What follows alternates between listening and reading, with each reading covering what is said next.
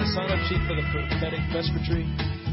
The deadline will be Tuesday. I'm going to shut it down Tuesday. And I say Tuesday because I know a number of you will be here Tuesday evening for the Fear of the Lord class. So make your decisions by then. And I would encourage you, if you haven't signed up yet and you intend to, but you keep forgetting or whatever, to get that taken care of, because the slots are filling up pretty quick if they're not already. And I would encourage you just to...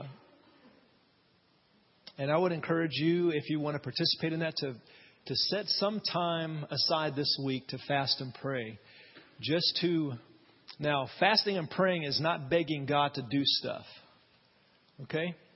Fasting and praying is getting yourself ready and positioning yourself to receive from Him. You're denying the flesh. You're setting aside time to seek Him, putting aside the distractions, the cares of the world and everything. So it's not like you're trying to jump through some hoops to impress God to get Him to do gooder stuff for you. All right, I just want to dispel that notion. So, but it is good to fast and pray just to seek Him, to get our hearts ready, to embrace whatever He says He has for us. And we're going to have a time of prayer during the lunch hour on Wednesday from 12 to 1. So if you can come and join us, we're going to be praying. And because not only do we want the Lord to speak to us individually, but we want Him to speak to us concerning the body, our body, this body. And we just want to be open to what He has for us. Okie doke. And if you have any other questions about that, if you've never experienced that kind of ministry before and you have questions, please don't just let this opportunity pass by simply because you don't understand.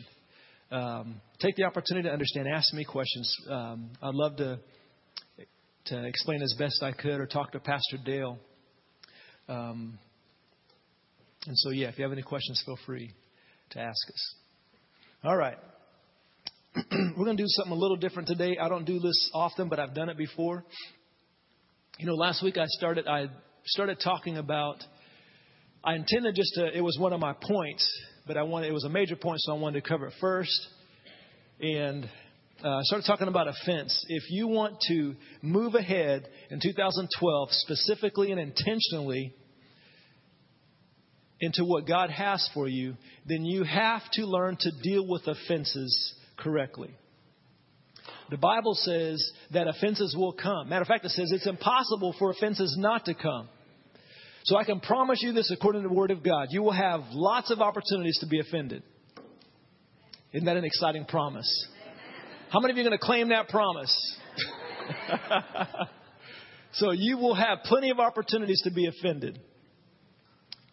But it's how you handle that opportunity, how you deal with that situation, will determine where you go in the Lord. Many people are out there on the sidelines, out there, outside the churches, on the sidelines, not running after God, not pursuing the purposes of God for their lives, because they've been offended, or been offended a number of times, and they've just checked out. And they said, I don't want to be around a bunch of hypocrites, so I've been hurt and that kind of thing. And so their thought is, well, I don't have to go to church to be a Christian, which is true. You don't have to go to church to be a Christian. But we talked about last week, to be an effective Christian, to grow in the purposes of God and to receive the stuff that He has for you. The Bible talks about fellowshipping together with brothers and sisters in Christ.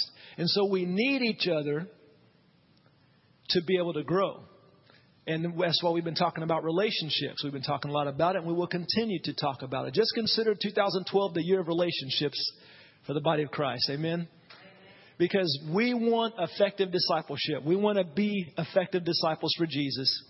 But discipleship effectively cannot happen outside of relationship. Would you agree with that? And so as you pursue relationship for the sake of discipleship, following Jesus, you're going to have opportunities to be offended. Now, if you stay away from relationships, then you can probably avoid the offenses. But if you pursue relationships, then there will be opportunities for that. And what I'm going to do today is this book we're making available. It's called The Bait of Satan. It is an older book. John Bevere wrote this several years ago. This might be he might have redid it, updated it, or something. But we have these available. It's called The Bait of Satan. And with this copy that we have, we're only selling it for $10. And it has a DVD in it. And the DVD, we're going to see it today. You're going to see it today. And so what I'm going to do is he has just a wonderful presentation of this message. It's kind of the condensed version. If you like the message, I would encourage you to get the book because it goes into more detail, obviously. But what we're going to do is I've invited John Bevere to come to our church via DVD because he's just a little bit busy and I wasn't able to get him on our schedule to be here in person.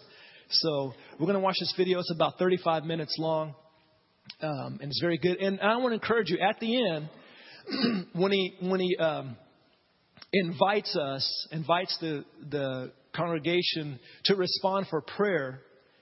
I want to encourage you to participate. If you want to be included in that prayer, let's participate as though he were here in person, okay?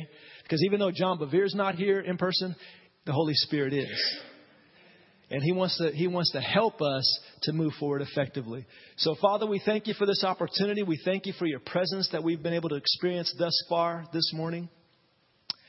And, Lord, we just invite you to do heart surgery in our hearts, our souls, because we want to be free from the junk that would try to hinder us from your purposes. And we just open our hearts to you, Father, and we thank you again in Jesus' name. Amen.